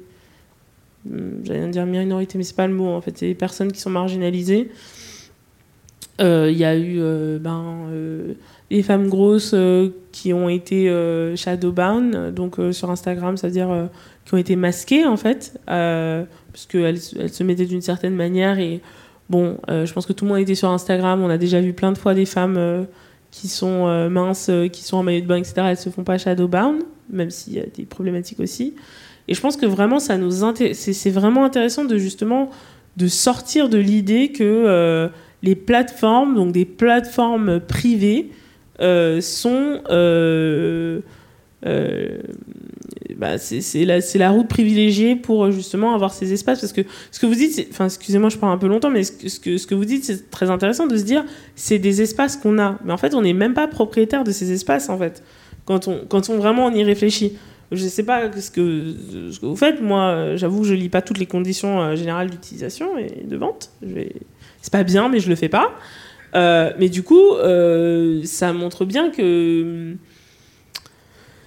parfois il y a un peu en plus souvent il y a une forme d'hypocrisie de ces plateformes qui essaient de se vendre comme justement des espaces où euh, enfin euh, c'est là où les choses se passent c'est là où on a accès à des, discours euh, subalternes etc mais en fait c'est pas du tout des plateformes bah, on parlait de la neutralité souvent c'est pas des plateformes neutres et et et ça me pose question quand même que ben il y a des, des, des comptes qui sont supprimés plus facilement que d'autres parce que la question du troll et des cyberharcèlements est toujours pas réglée hein, sur ces plateformes. Donc, euh, comment ça se fait que pour supprimer un, bout de téton ou euh, du gras du dos, euh, ça va vite, mais par contre, pour supprimer des trolls qui vont harceler des féministes et des militants antiracistes, ben, ça, on nous dit encore Ah non, mais attendez, on est en train de travailler sur la question.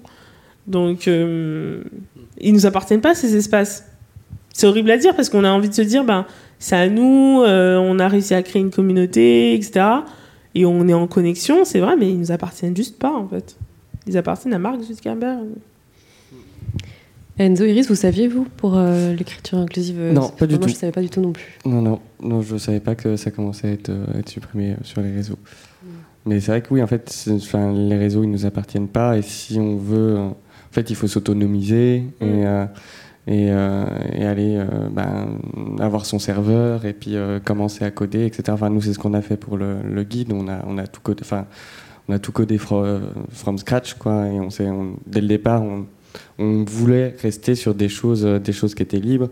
Même dans les outils qu'on utilise, on utilise aussi beaucoup de, enfin, tout ce qui est pour prendre des rendez-vous, etc., etc. Enfin, on, on, utilise aussi beaucoup de, de, logiciels qui sont libres, enfin, de domaine public, du coup.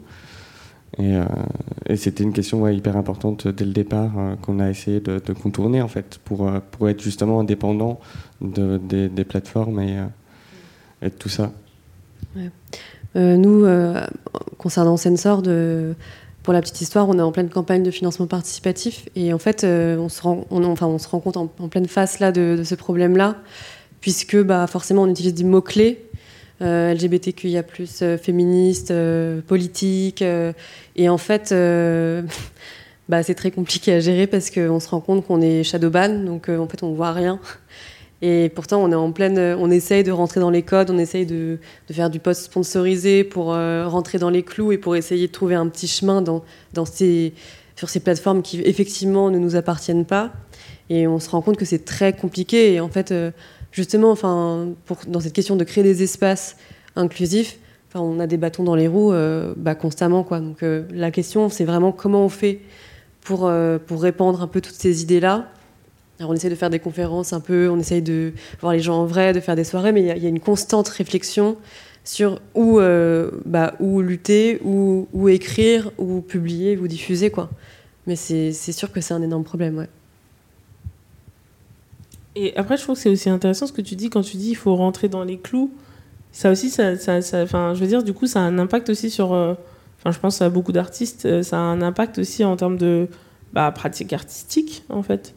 de qu'est-ce qu'il faut faire. Parce que du coup, euh, quand tu es sur les plateformes et que du coup tu rentres dans un, un peu, euh, parfois malgré toi, dans ce truc de, ben, du coup, il faut être visibilisé, etc.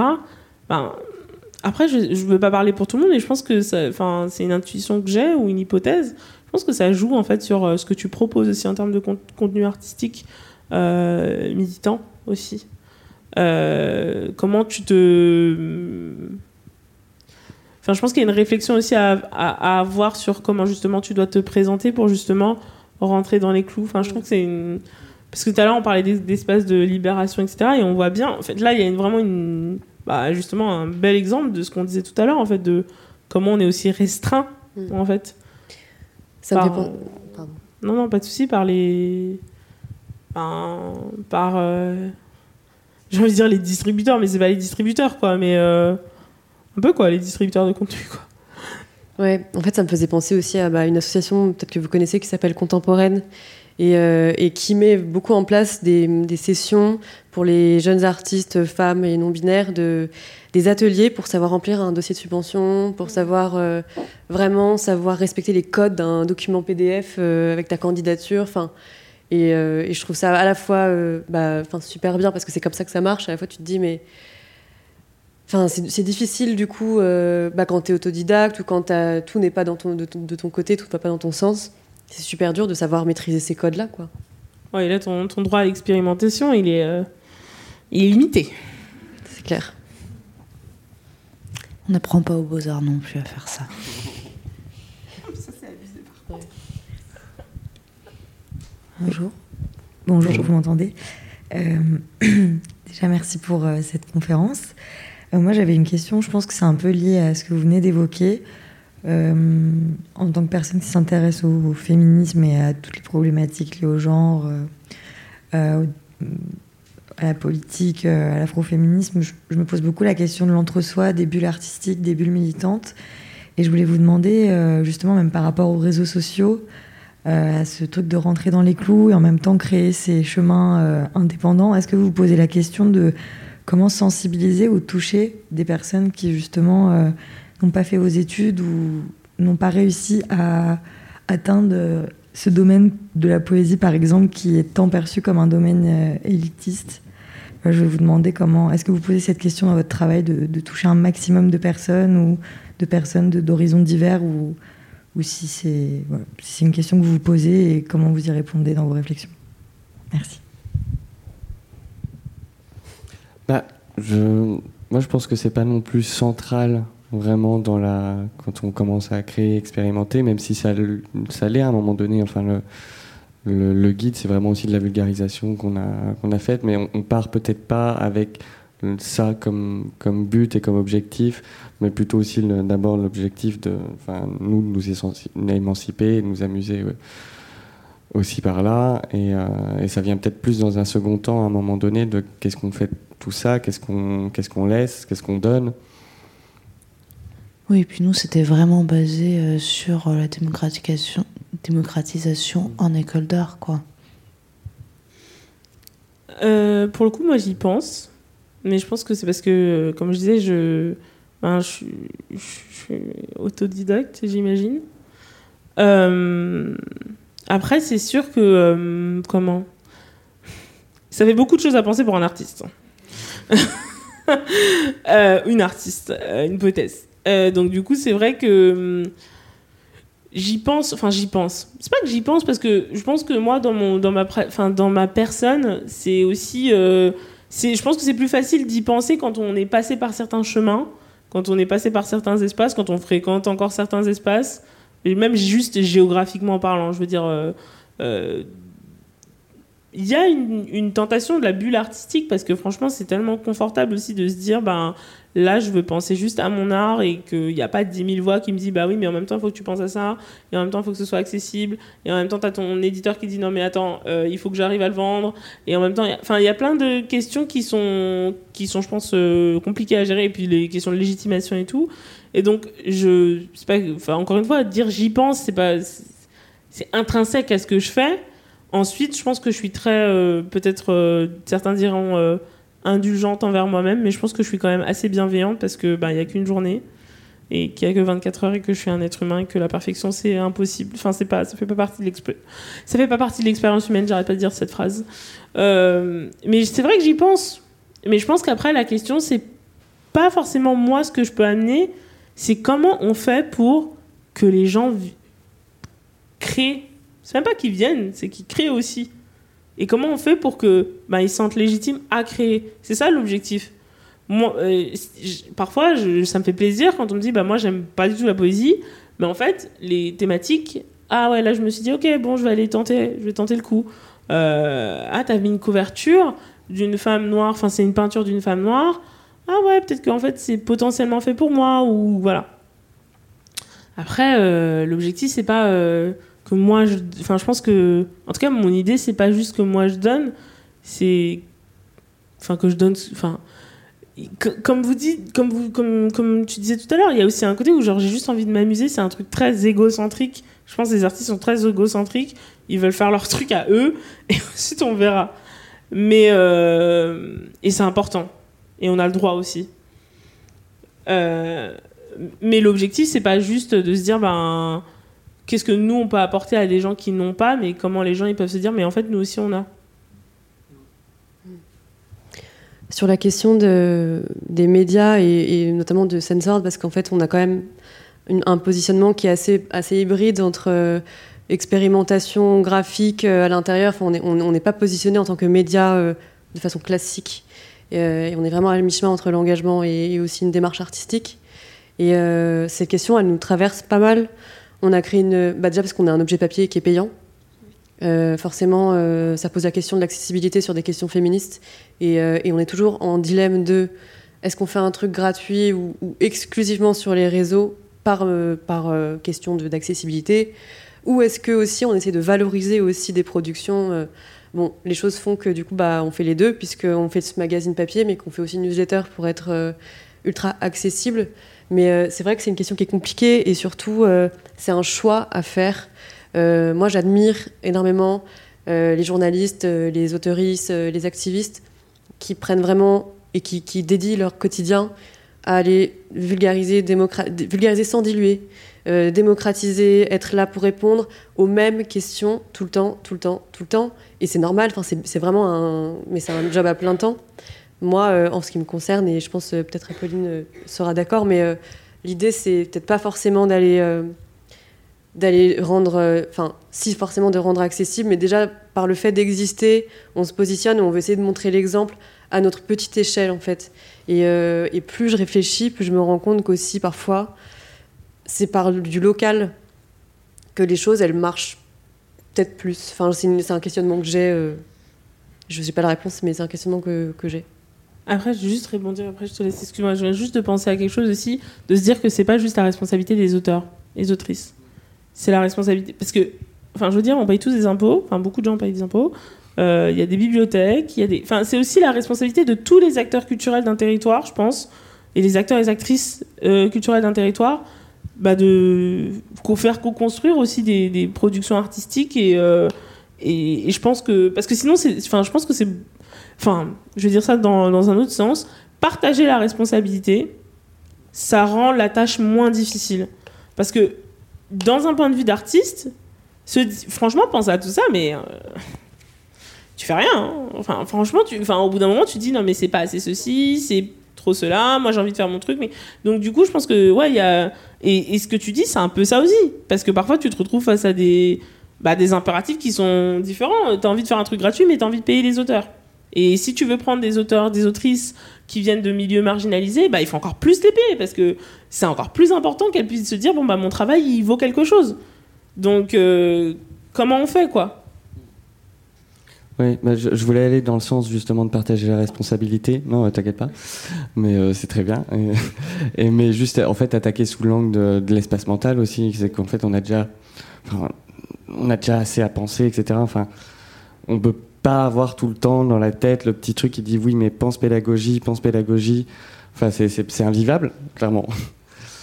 Et, euh, et, oui, enfin, il faut clairement euh, partager les. Enfin, c'est très bien comme formule. Euh, je te la piquerai plus tard. partager les responsabilités. Merci. Mais je pense que ça nous met moins de pression aussi en tant que. Enfin, et c'est des conversations, et d'ailleurs, vous êtes dans un collectif, la collective, justement, en fait, des conversations qui sont importantes, je pense, à avoir, parce qu'on individualise beaucoup les choses, et quand tu es artiste aussi, un peu le côté genre individualisation. C'est pour ça qu'il faut dire travailleur, euh, travailleur de l'écrit, je sais pas.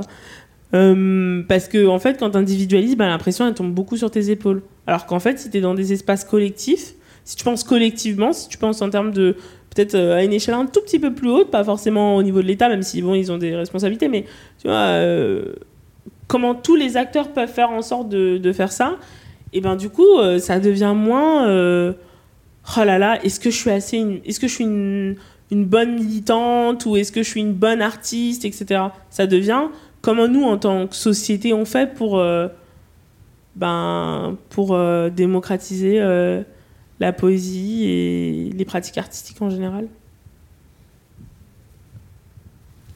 D'autres questions? Alors, moi, je, vais vous en poser une. Elle est peut-être un peu bateau et un peu actuelle. Euh, justement, ce que vous avez dit tout à l'heure, qui est mis à propos de euh, ouvrir un espace et créer de l'espace. Euh, bien sûr, pour moi, ça résonne un peu avec la, situation actuelle, la pandémie, le confinement. Mm. Donc, justement, dans cette période-là, est-ce que on peut créer de l'espace? Comment on, comment on crée? Et puisque par rapport à ce que vous venez de dire aussi, on a été soumis collectivement un peu aux mêmes, aux mêmes règles. Mm. Donc il y avait à la fois cette pensée collective générale et en même temps chacun était chez soi confiné sans possibilité forcément de dialoguer de manière constructive. Donc euh, aussi bien pour du graphisme que pour de la poésie, est-ce qu'on arrive à créer et comment on crée en situation de pandémie? Euh, Moi j'ai alors pendant le premier confinement qui était le plus sévère hein, euh, et, en même temps le plus choquant et du coup qui permettait de sortir plein de choses, j'ai eu l'impression en tout cas. Euh, moi, j'ai proposé un atelier d'écriture euh, digitale sur Instagram. Voilà, ce que je dis sur Instagram, ça vaut toujours. Je veux dire, euh, c'est pas un outil qui est parfait. C'est pas du tout un choix qui est parfait. Mais c'était un espace où moi j'avais du mal à créer parce que j'étais angoissée, j'étais super anxieuse. Et en fait, je me suis dit, mais en fait, c'est ça que j'ai envie de retrouver un peu une espèce de communauté. Enfin, communauté. un échange, un partage, et aussi à un moment de se dire bon bah on est tous arrêtés. Bon à ce moment-là enfin non pas beaucoup. Enfin il y avait des gens qui étaient pas arrêtés. Il y a des gens qui malheureusement ils, ils pouvaient pas le faire. Mais beaucoup de personnes euh, étaient disponibles entre guillemets. Et donc du coup ben créons ensemble. Et en plus là il y a aucun enjeu parce que justement ben on sait pas ce qui c'est juste pour le plaisir de créer en fait. C'est juste pour le plaisir de d'écrire et de parler d'écriture etc donc moi c'est un outil que j'ai utilisé enfin c'est une c'est c'est comme ça que j'ai essayé de poursuivre cette volonté de discussion créative, je pense, entre beaucoup de personnes. Euh, encore une fois, c'est pas parfait, mais euh, euh, ouais, c'est, j'ai essayé d'utiliser en fait les outils qui étaient à ma disposition. Je fais du bricolage, bricolage artistique, on va dire. Et finalement, ça fait. Il y a des choses très intéressantes qui sont sorties. Je crois que j'étais pas la seule d'ailleurs à faire avoir eu ces, idées parce que comme beaucoup avec les idées, euh, il y a beaucoup de gens intelligents, sur les planètes, donc on est beaucoup à avoir les mêmes idées. Euh, mais du coup, je pense que c'est comme ça qu'on a pu aussi euh, créer. Après, c'était pas, c'était vraiment pas simple parce que déjà, il n'y avait pas l'espace mental aussi. Comme je disais, j'étais anxieuse. bon, et je voulais peut-être écrire sur le confinement, mais voilà quoi. Et je pense qu'aller vers les autres, aller et aller dire créons ensemble, ça m'a aidé pour le coup. Je pense que c'était vraiment le manque de le manque de contact humain, clairement, qui, parlait aussi. Je voudrais rebondir sur ce que tu as dit, qui est intéressant, sur euh, l'espace mental. Ça me fait penser, pendant le confinement, euh, je lisais un article euh, de Costanza Spina, qui est, qui est un média qui s'appelle Manifesto 21, et qui avait titré son article en disant pour les artistes et les journalistes, la liberté de se taire, aussi pour questionner cette injonction à créer, à produire du contenu dans des, des circonstances qui sont complètement qui sont complètement bizarres en fait. Et, euh, et donc je voudrais, ouais, euh, je, je trouve super euh, qu'il se passe plein de choses aussi pendant, enfin, pendant ces confinements. Je crois que vous avez fait beaucoup de choses justement dans cette période-là. Nous, le magazine, c'était aussi un petit peu pareil. Mais en même temps, je voudrais aussi nuancer en disant que dans ces périodes-là, on a aussi le droit de ne rien faire en fait aussi, quoi, qui est très important. Totalement, totalement. Après, nous, enfin, moi, je sais que par exemple, on a fait plein de choses au niveau du Club Med, mais ma pratique artistique personnelle, elle est complètement dégringolée totalement. Et, euh, et justement, enfin, en fait, euh, comme on était confinés, c'était, il y avait ce côté fun de se retrouver et de faire des choses ensemble. On a fait des podcasts, mais on, on s'est vraiment marré. Enfin, c'est super drôle à faire des podcasts. Pensez pas. et du coup, ça permettait de retrouver un peu euh, le, enfin, vivre ensemble, quoi, et le collectif, euh, en ayant des choses constructives, mais, mais c'était plus ça. Enfin, moi, après, seul, euh, j'ai pas pu du tout euh, rien faire. Ouais, c'est vrai que au final, c'était même pas une injonction. On a beaucoup créé, mais parce qu'on avait envie. Et puis, enfin, moi, clairement, ça m'a gardé la tête en dehors de l'eau tout le confinement de, de, de, faire ça et, euh, et d'avoir nos réunions en visio, etc. Et en fait, de se voir, de, de parler et de créer des trucs. En fait, se dire, bah, en fait, finalement, là, on est capable de rien faire, on n'y arrive pas, on n'a pas la tête à ça. Euh, ben, on prend cet espace-là euh, qui est disponible et on essaye de le décaler un peu le truc et d'en faire un truc qui, au final, sera super. Et, et voilà, c'est vraiment essayer de rebondir avec ça euh, qui, a été, euh, qui a été bénéfique, je crois. Ouais, être sur des choses plus concrètes aussi. Enfin, bon, c'est pas très concret peut-être le langage inclusif, mais pour nous, ça l'était euh, plus que notre pratique à côté. D'autres questions?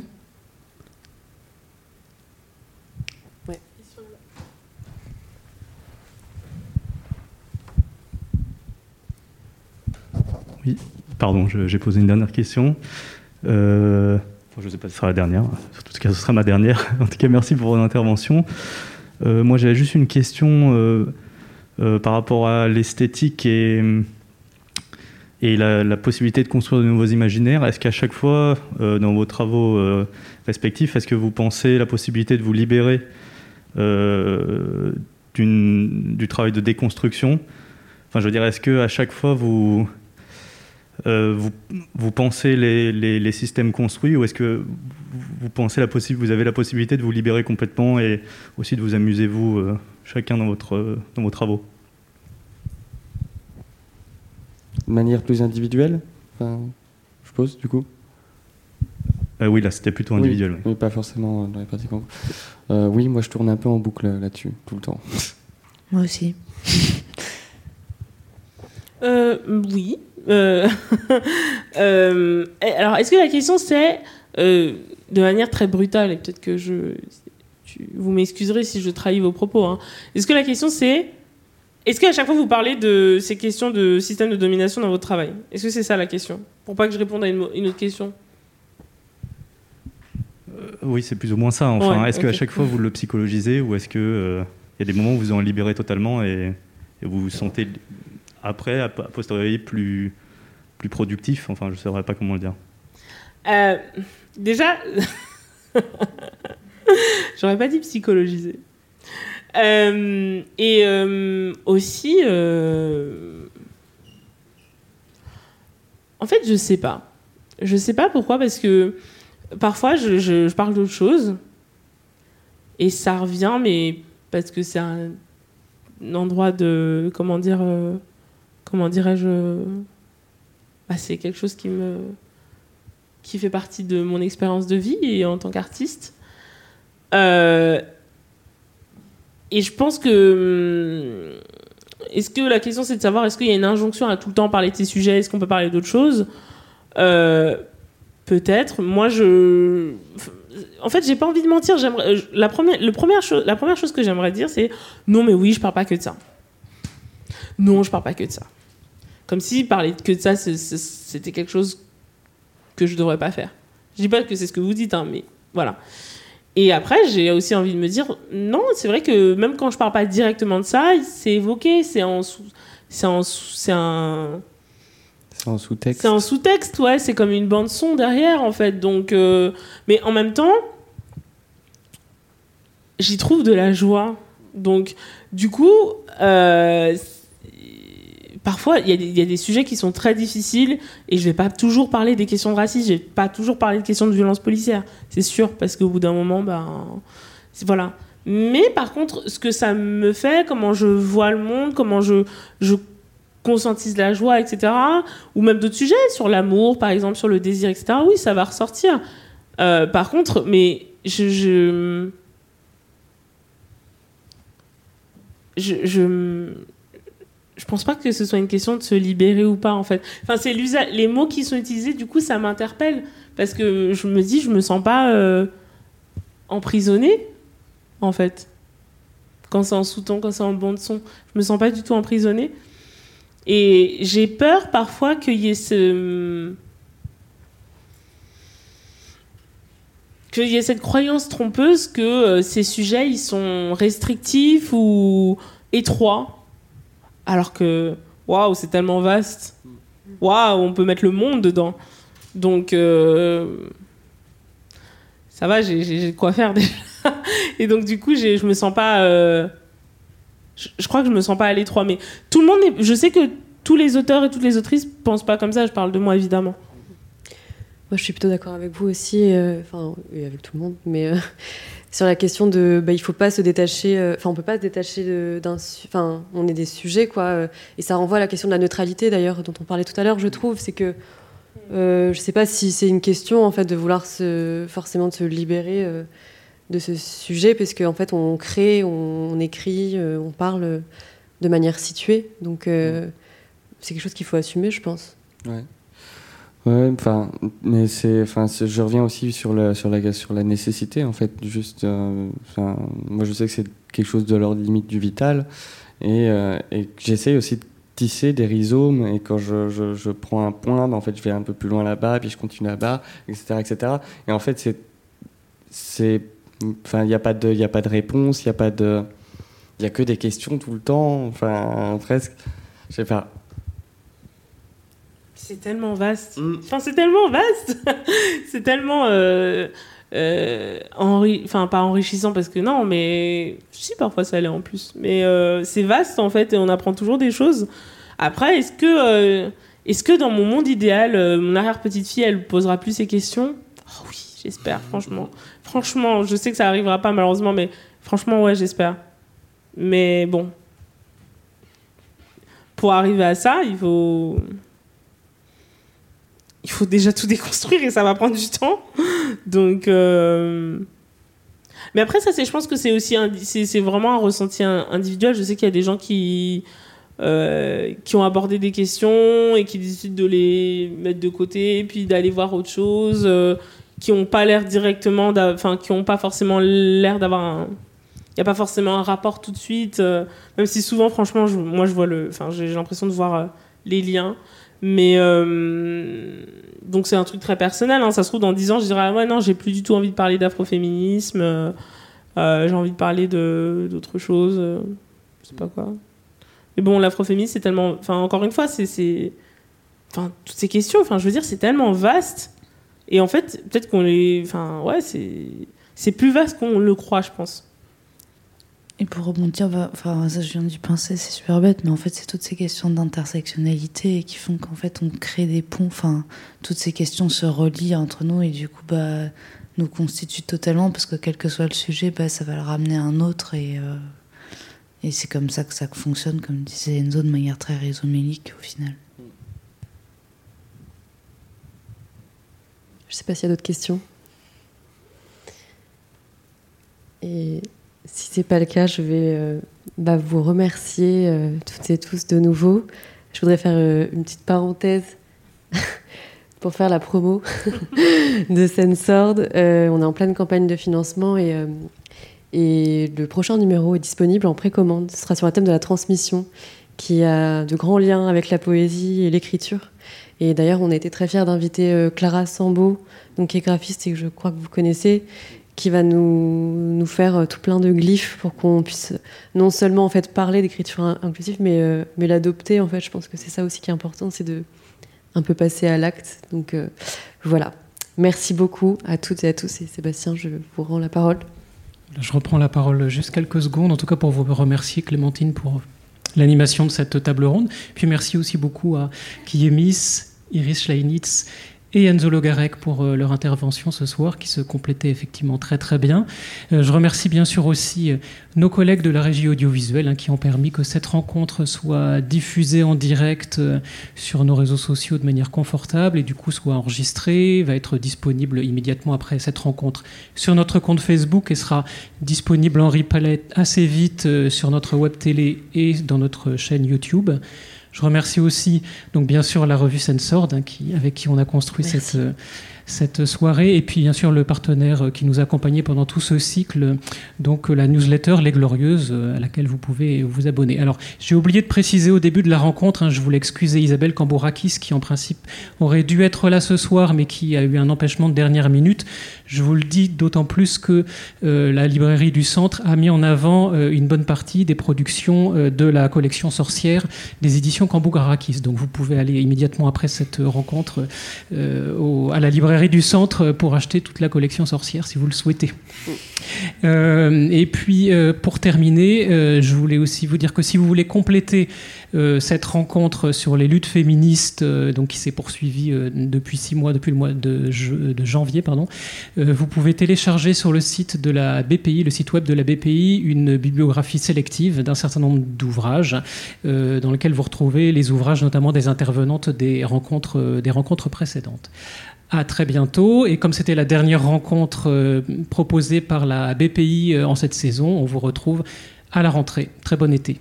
Au revoir.